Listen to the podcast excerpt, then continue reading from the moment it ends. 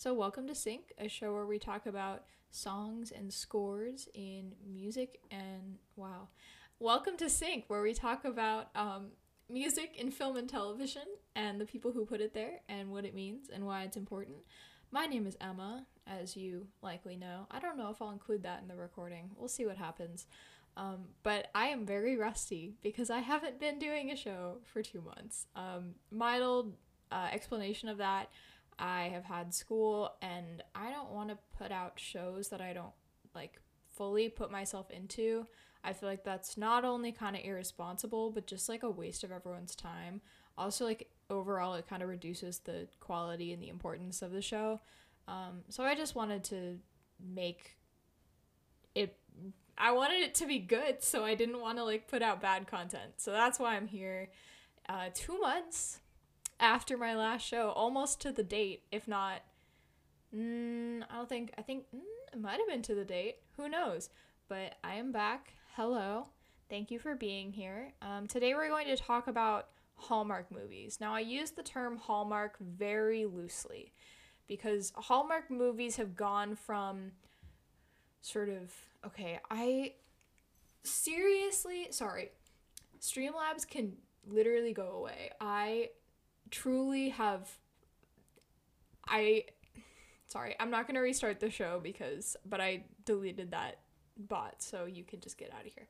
Um but no, Hallmark has sort of Hallmark has strayed from being like legitimate like movies on Hallmark channel to more of a broader terminology for films that are sort of cheesy holiday movies. So you can find Hallmark movies that aren't Hallmark movies on Lifetime, on Netflix, on Hulu, on HBO Max. You can find them everywhere, and it has absolutely become its own genre. I will stand on that hill, I will die on that hill.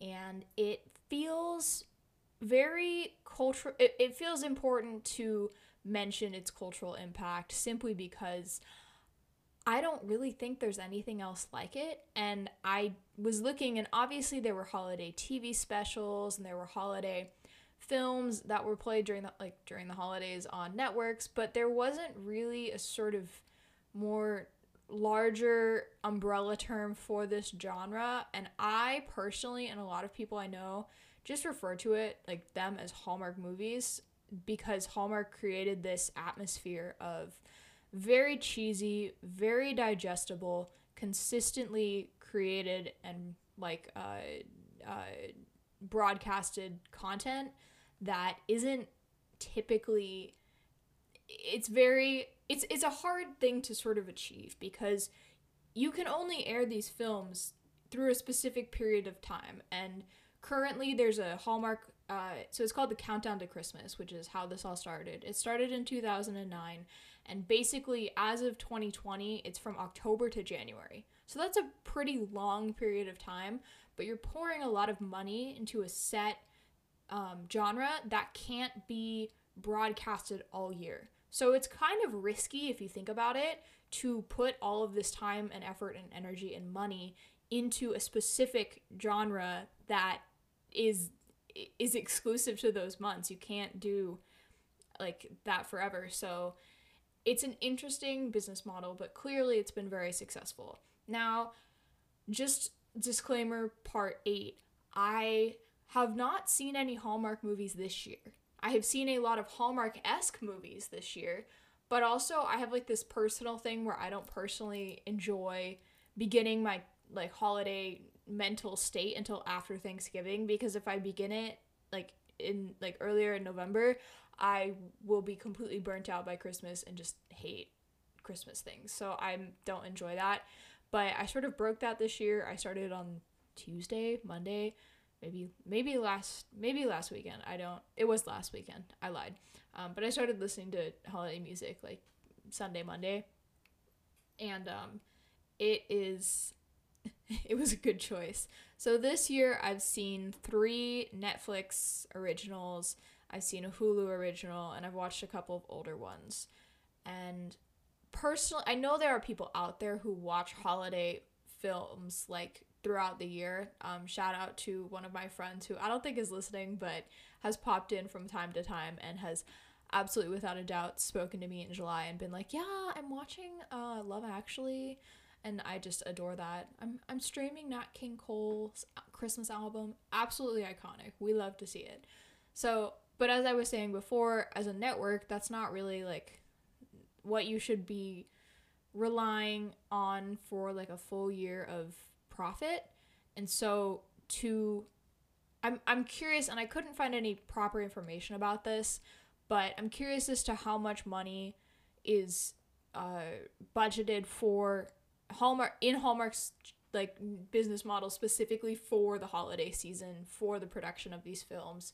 I believe from my research, which I'm gonna pull up again just so I don't get the numbers wrong.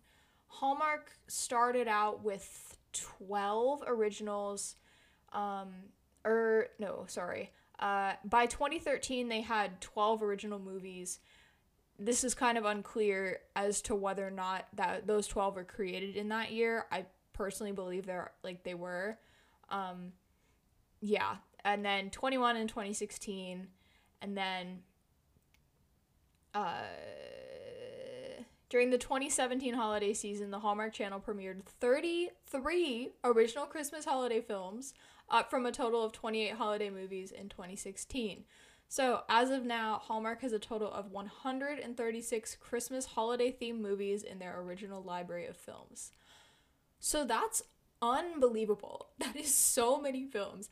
And if you think about it, you have a network like Netflix who can pump out a lot of content really quickly because a, you can understand that Netflix is a huge corporation with a lot of money, and obviously Hallmark is too, but there's sort of a um, it's the popularity of Netflix, in my opinion, is um, a lot more. It uh, I guess um, it functions year round in a way that Hallmark potentially doesn't because I don't really know there are certain age brackets in my opinion that like won't turn on Hallmark movies in like April. Like that's just not really unless you're I think Golden Girls is still on Hallmark Hallmark. I'm not totally sure, which like I would love to see. Like that sounds wonderful. But um yeah, it it gives Netflix this budgeting situation that you can make all these holiday movies Plus, that has a replay value to it. So I can go on in July and watch Christmas Inheritance if I really want to. But the TLDR is that Hallmark created this environment in a very lasting sense of creating these original holiday films, creating a lot of them, and setting this tone of cheesy, digestible holiday content that is easy to watch, family friendly, always results in a happy ending, has a very cookie cutter template storyline that can like literally be recreated thousands of times and people don't get that bored with it because they understand the ending. That's not the dr- the the motivation for watching the films is not to like be in the suspenseful moment and like not know the ending. Typically, if you've seen a Hallmark movie, as my father used to say, you've seen one Hallmark movie, you've seen them all. So typically you understand what's going on. So there's enough narrative engagement where you're like going to keep watching, but you understand as a human being that your your your engagement is not for an end product but for the means. So I don't know. They they're they're pretty great about that. And as I said before, there've obviously been thousands of holiday movies that came before and I believe next week, I'm already planning the show, but next week I think I want to do my show about TV specials because that is another huge part of the holidays and there are thousands of TV specials and I love them.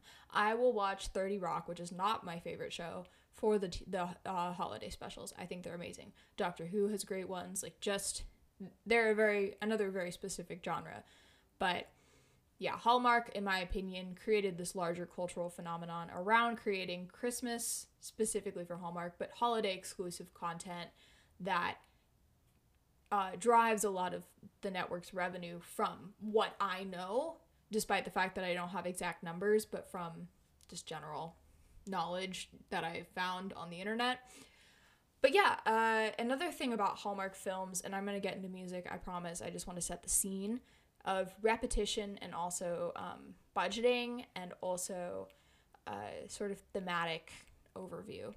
So Hallmark tends to use a lot of repetitive actors and also a lot of repetitive musical qualities. So, along with the tone of these sort of cheesy narratives, you have these actors who will appear in like numerous Hallmark films and then they'll maybe go to Netflix where they do a Hallmark esque film at Netflix. So, there's sort of a comforting understanding of sort of rom com actors who nostalgically remind you of holiday films because you've seen them in other holiday films. So it's a great repeat job if you're into that. Um, and with the same sort of vibe is having repeat artists. So Hallmark itself has actually released a couple of albums, which to me is absolutely fascinating. The fact that they're releasing albums, like they have a Christmas album that is like I think almost covers, but it has like Blake Shelton, it has Gwen Stefani, like it has fairly popular individuals. Now, I've actually never seen a Hallmark film that has used a lot of popular individuals in its actual soundtrack. A lot of it has been instrumentals or it's been um, like uh, uh, uh, rather unknown artists singing covers of popular songs. And another thing I'll say, and this is more of a licensing thing, so I have some knowledge, but I am obviously not an expert at all but a lot of Christmas songs, specifically older ones and specifically cultural association songs, like are older. So they are either hymns or they are older uh, compositions or they are things essentially where their copyright has expired. So if you're gonna sing a Burl Ives song, that is probably going to be a lot harder to acquire the rights to and more expensive to acquire the rights to than an aria from the late 1800s you know?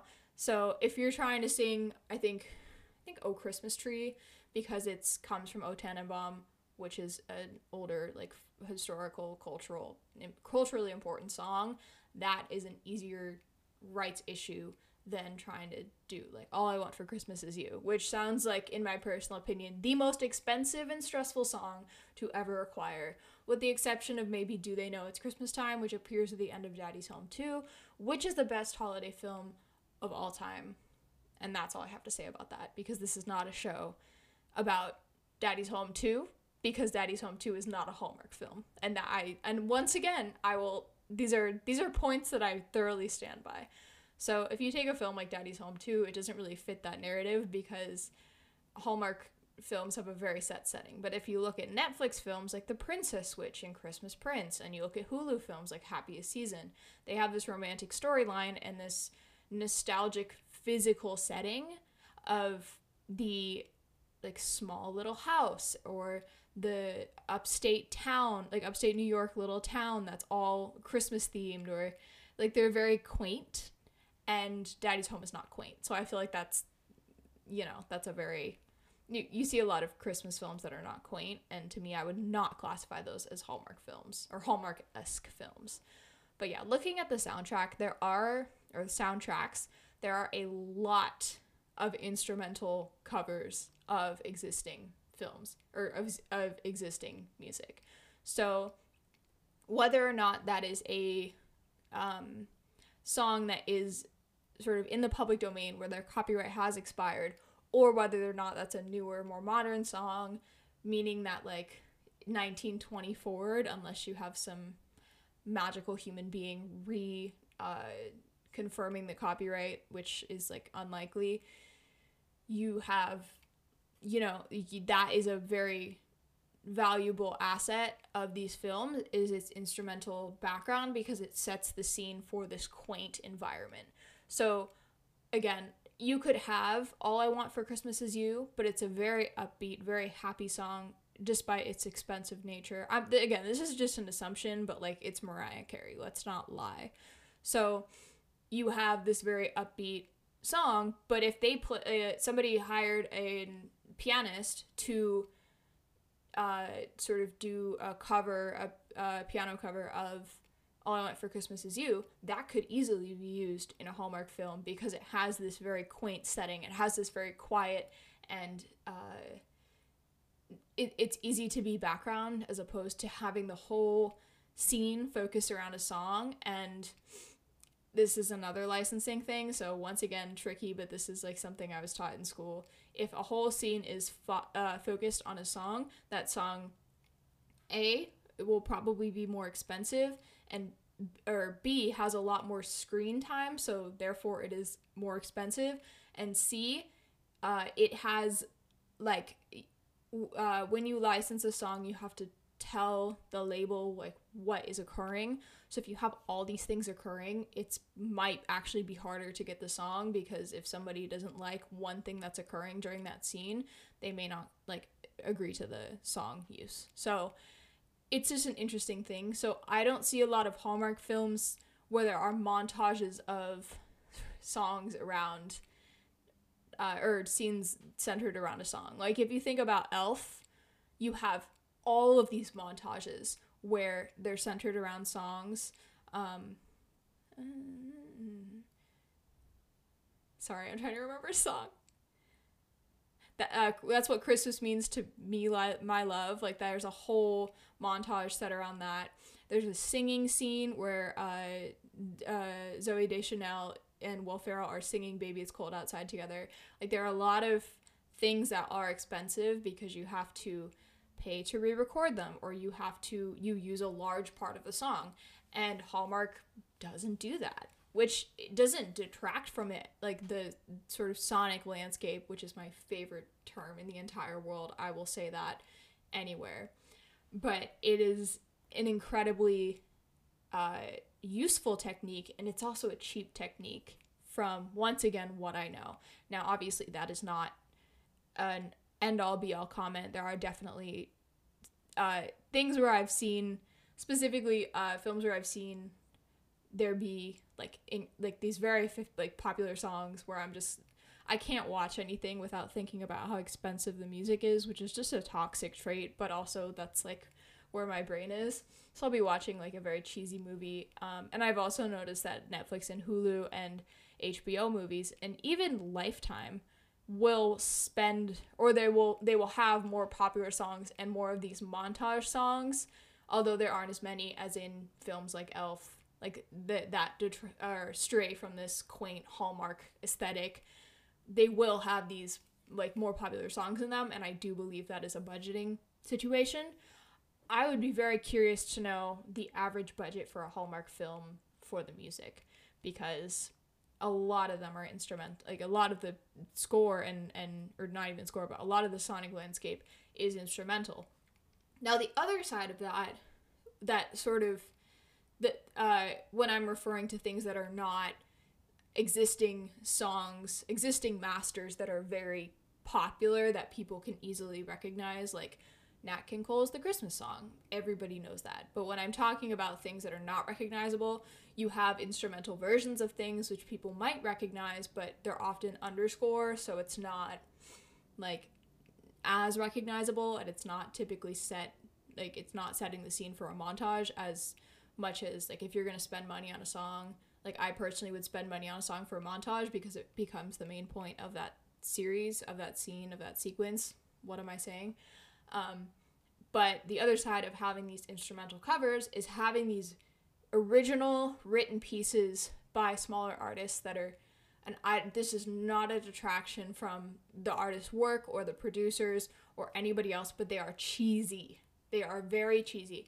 They take a lot of elements from Christmas songs that are incredibly um, uh, recognizable. So they'll talk about decorating the tree, sitting by the fire, like the snow is like cold. you know what I mean? Like they're they're very typical elements of any Christmas song.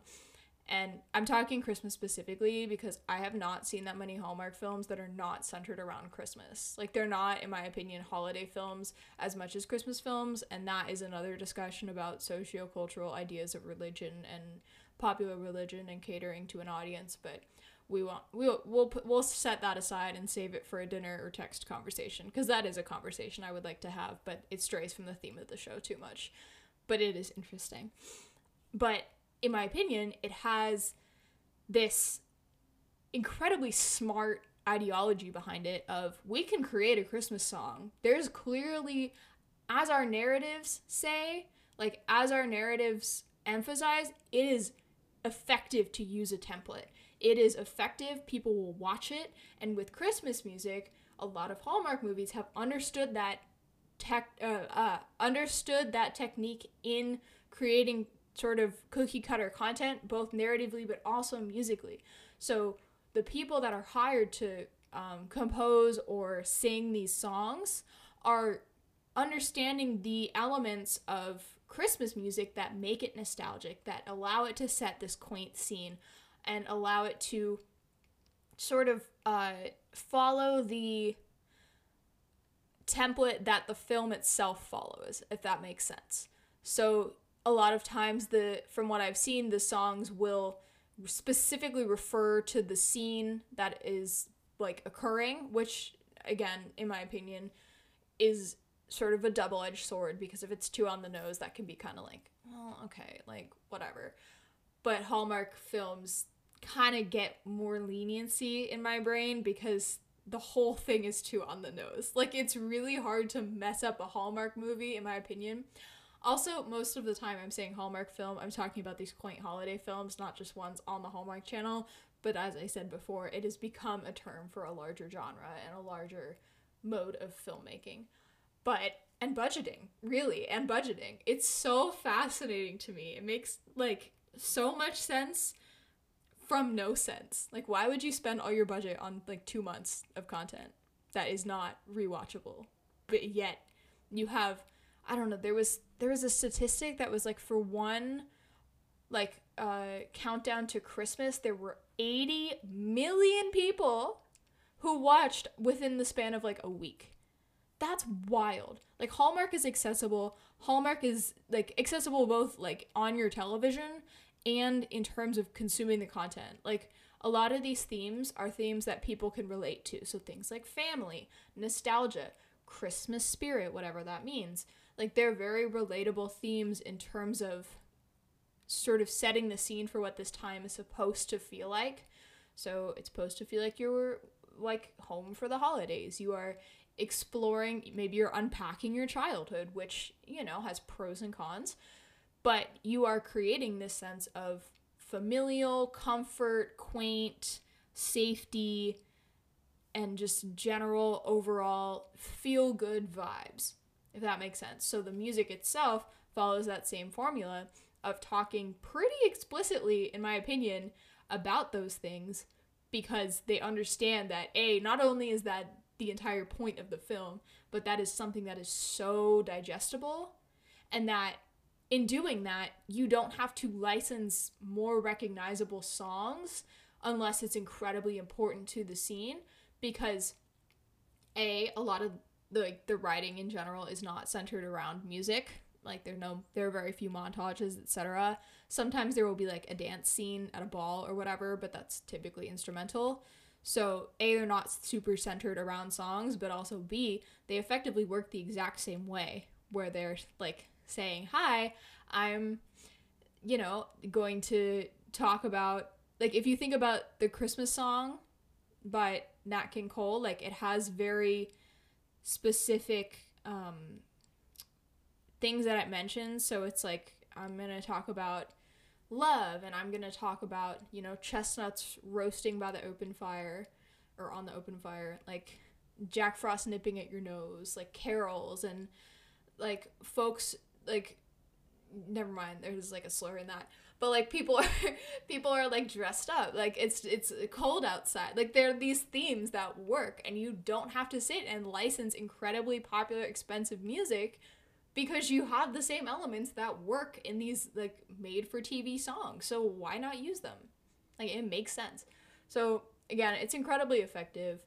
Uh, I've understood sort of as this goes along that this model of both narrative repetition and musical uh, lyric represent lyrical repetition is used in Hulu and Netflix as much. Like my favorite holiday film I've watched like in the past few years that has like come out like it's well it's daddy's home is my favorite holiday film of all time but i guess in the hallmark quaint genre has been christmas inheritance on netflix now this film is not good there are very few holiday films that in my opinion are good but this is one of the most enjoyable pleasant experiences i've ever had. Because not only does it have this hallmark element but it ha- it talks about a lot of really serious things sort of concealed underneath it.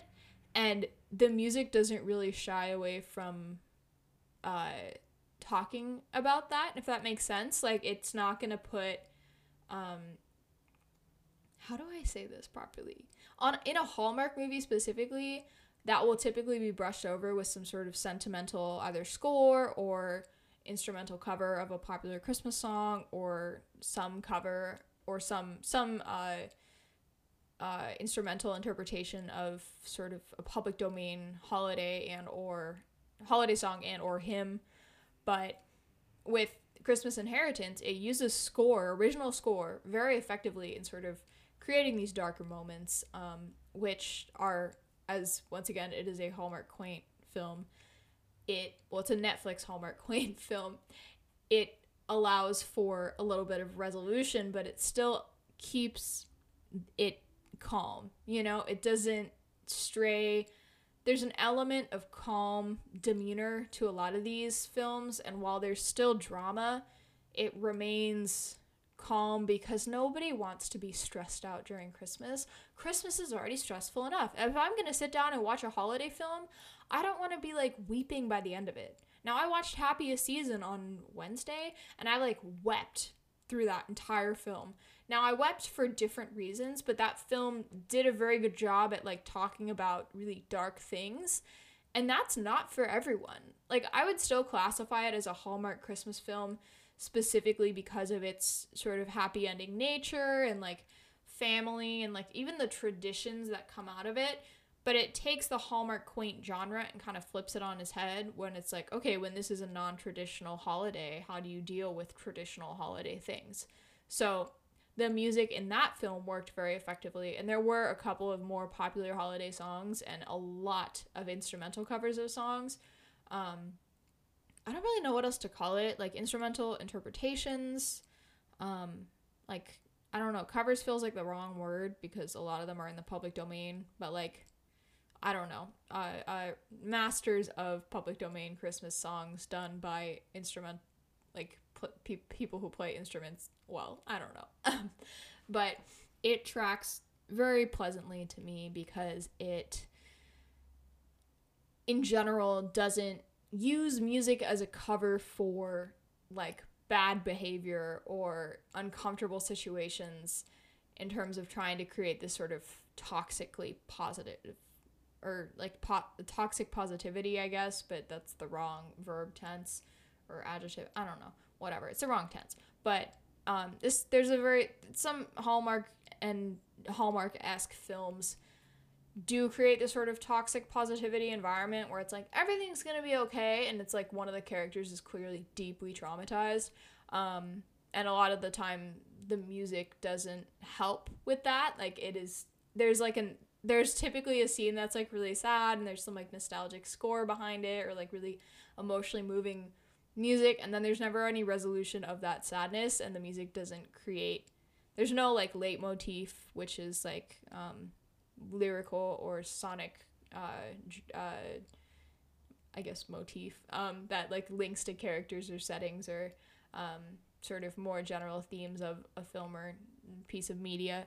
There's not really that much of it in like Hallmark genres. The only sort of larger leitmotif I guess I'd associate with it are these uh, elements of lyrics that are exclusively taken from Christmas holiday themed music, chestnuts roasting on an open fire type of vibes that are then used, but that's not like directly associated with the film unless it is literally explicitly talking about what's occurring in the scene. It's not as I don't think I'd classify it as a leitmotif, but anyway, I digress a bit.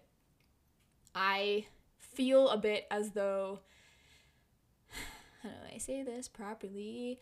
As though um I don't want to be like mean. I think that Netflix and Hulu and HBO Max, which by the way, both HBO Max and Disney Plus like premiered with an Anna Kendrick cheesy piece of media, which I think is absolutely beautiful. Like if you Disney Plus premiered with Anna Kendrick and Noelle, which is another phenomenal movie which fits in this genre, and then with Love Life the series in May and just phenomenal. Like Anna Kendrick as a rom-com actress, we love to see it.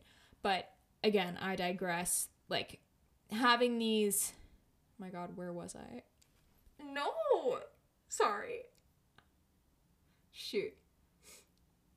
I don't know. Oh, HBO Max and Disney Plus and streaming services which have once again repeat value and probably a larger budget and maybe a larger customer base be- like based on the repeat value or I guess viewer count based on the repeat value, which is kind of cuz I don't I don't know I don't really know what the term for that like re rewatch value, but like cuz it's not repeat airing, it's not re-airing, it's not I don't know. Anyway, it's a restream, whatever. But they have that value. They tend to take a lot more narrative risks with the storyline. Like they tend to talk about I don't want to say darker things, but they don't attempt to create as happy and as uh, feel good of an environment throughout the entire film that Hallmark films do.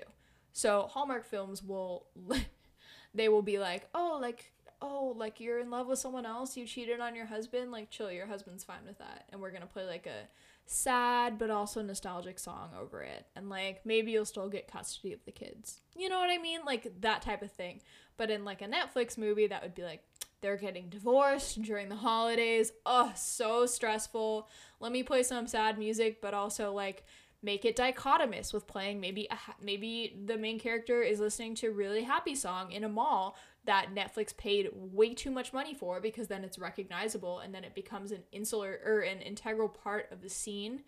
So because like maybe this character is hearing this happy song and then is like, "Oh, well, I can't I guess uh, be happy in this moment because I have to divorce my husband and might not get like custody of the kids. I'm absolutely talking about an explicit scene right now, but it's you know, there's no attempt to brush over that. Therefore, the musical choices in like Netflix and Hulu, f- I'm just using Netflix and Hulu films because those are the ones I've seen recently. They tend to be a lot more, um, I guess, as I said before, expensive, but also they have more of a darker tone than a lot of the feel good Hallmark films. Once again, that doesn't detract from the value of these Hallmark Hallmark films cuz like yeah, there are days where I'm just like I really just want to watch like this white couple go to the mountains and bake and work through their marital problems and like end up in a positive way at the end and like I don't know, maybe one of them is like f- finds out that they're pregnant in the middle of the movie. You know what I mean? Like I just want this like mild conflict that is easily resolvable as opposed to like oh my god, like I'm looking for my lost father, like I cheated on like my spouse, like you know, it's just a lot. So I I don't know, it's just very different. Um, but that without a doubt informs the musical choices of each film, which is cool. Um, I'm sort of at a resting point, and I have to like drink some water. Uh, so if anybody has any questions, suggestions, comments, or concerns, please feel free to put them in chat. I have enjoyed this so much. And once again, I'm a little rusty because it's been two months, so horrifying. Um, but yeah, I'm gonna do like a little 30 second break and I'll be back. Please put things in the comments or in the chat. I'm I am I am vibing right now. So yeah, give me a hot second.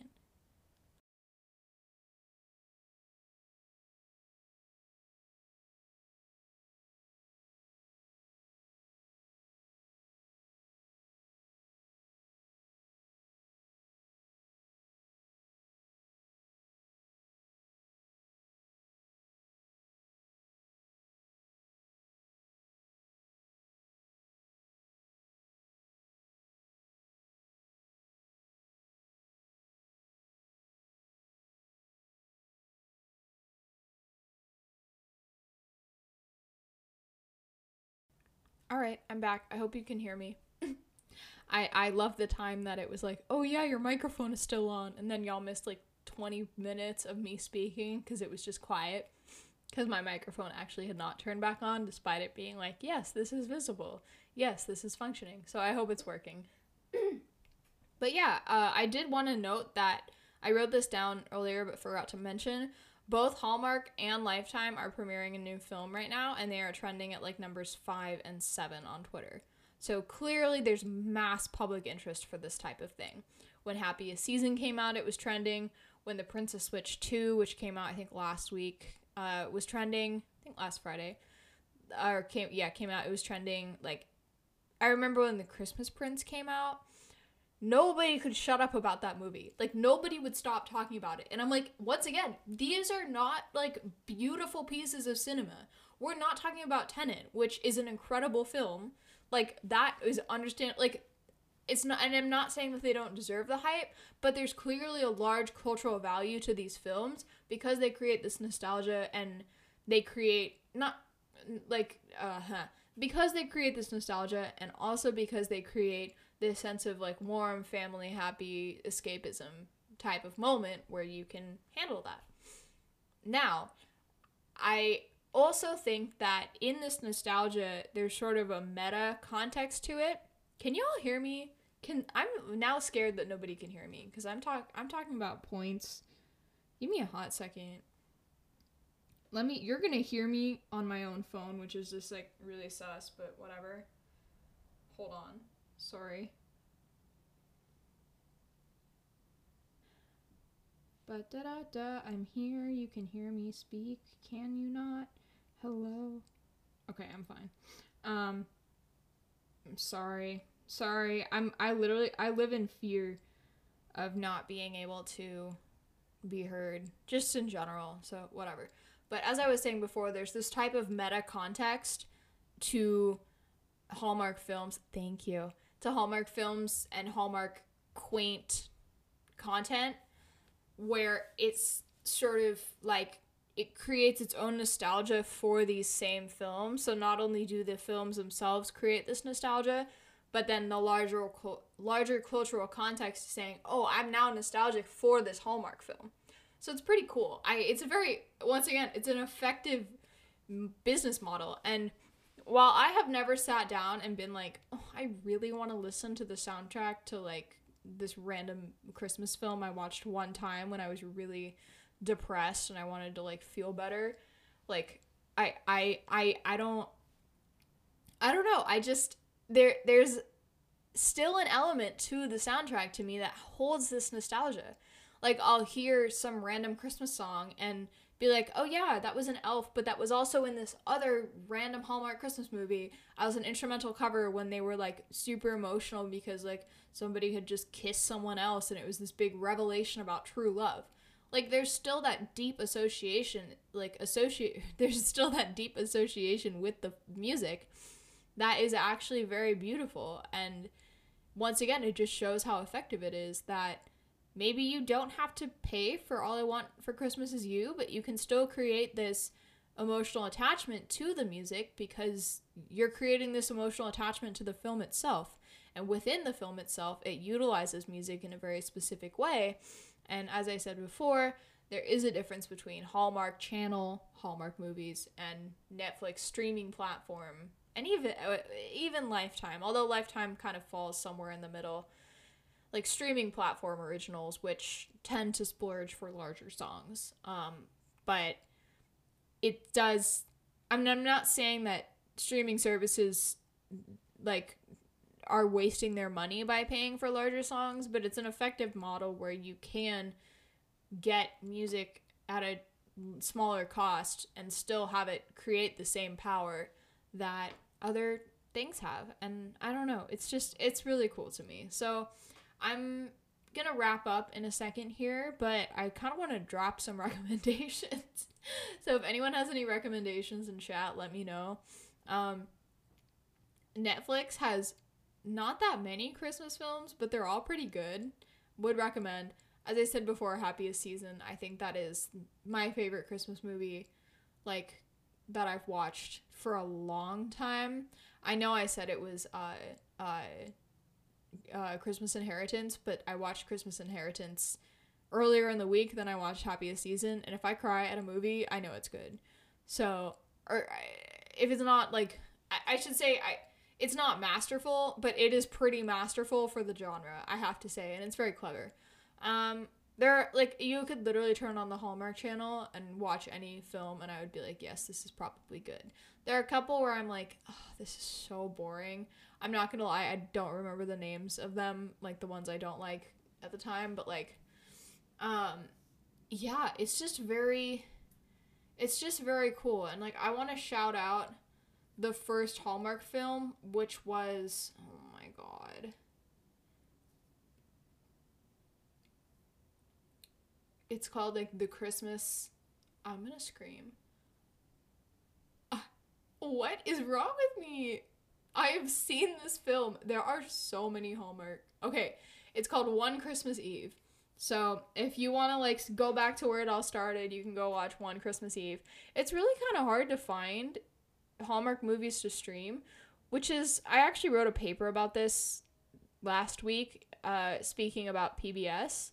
Maybe it was two weeks ago, but in speaking about PBS, I was saying that like because PBS doesn't have like an accessible and sort of good streaming service, and because a lot of Sesame Street work or Sesame Workshop sold out to HBO, like it's really hard to find repeat content, which is like the entire point of PBS which I'll, I'll do a whole show on this because I find it fascinating.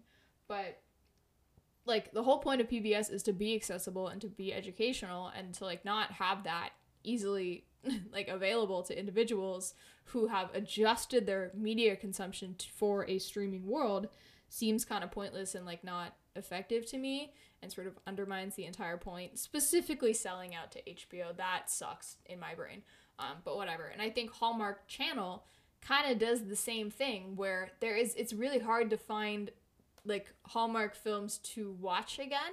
You kind of have to hunt for them. You can do it, but it's re- they're really hard to find. So it requires for you to have a television and to be um, have like a subscription whatever to Spectrum or whatever your TV provider is and like be able to watch them and they're a lot of them are restricted to airtime. Like it has a very traditional cable format. Now Hallmark has two channels. One is like a movies channel, one is the normal channel. So you can watch.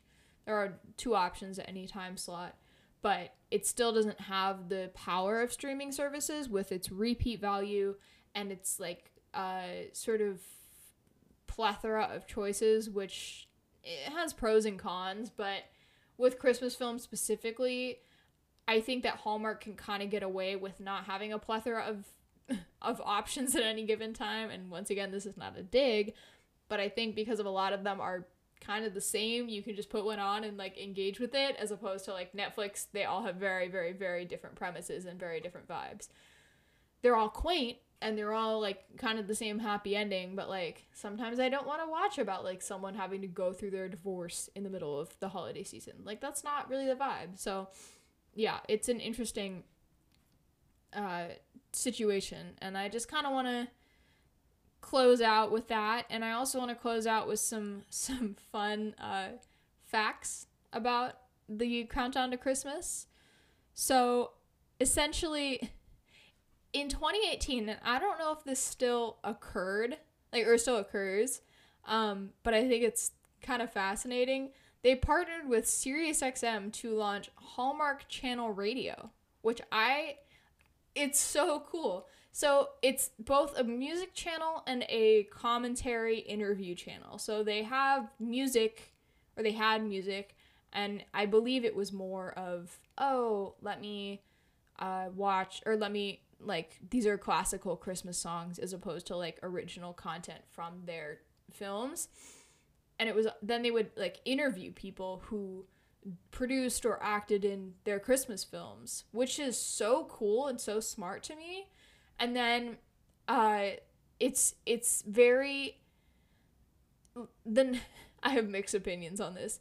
Last year, from what I remember, they aired Christmas mu- movies the entire year on Fridays, which sort of starts to resolve the uh, repeat value issue that I talked about before, but like them re-airing all these things allows them to compete with Netflix and that kind of thing a little bit more. I don't know if they're doing that this year. I have not checked. Um, but it was also partially, I believe, to celebrate the 10th anniversary. And my last favorite fact, my last favorite fact is that Hallmark's Christmas TV rating system has designations like F for family and J for joy.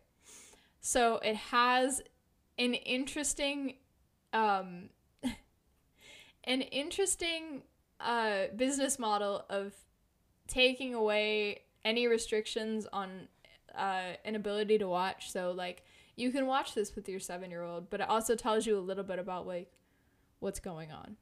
Like you, I don't know if there's like I don't know T for trauma, but like because it's Hallmark, but you get the point. Like it's just like fun. It's it's just nice. It's just nice. It has the chestnuts roasting on an open fire not only narrative, not only musical, lyrical storyline, but general overall feeling as well of family and comfort and safety and home and the intelligence behind how to effectively create a musical environment in terms of maybe limited budget or you know producing 33 original films in one year. Like there's a, that's a lot of work. So not only doing that but creating things that are effective in their template and remain yet remain individual in their value and worth. So, I don't know. I really respect a lot of I respect Hallmark so much for creating this genre. Like I really fully believe they created this genre because of its cultural association with them.